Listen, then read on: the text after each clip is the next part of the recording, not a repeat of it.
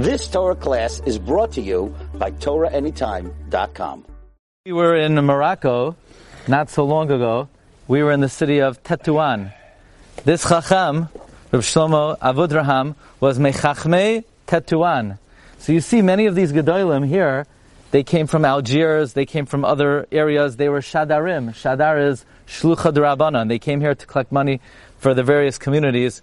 He was Niftar on a Thursday, the 15th of Chodesh Kislev, Tuf Kuf Nun Vav, 1796.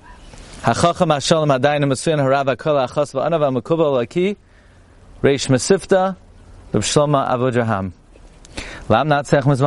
You've just experienced another Torah class brought to you by TorahAnytime.com.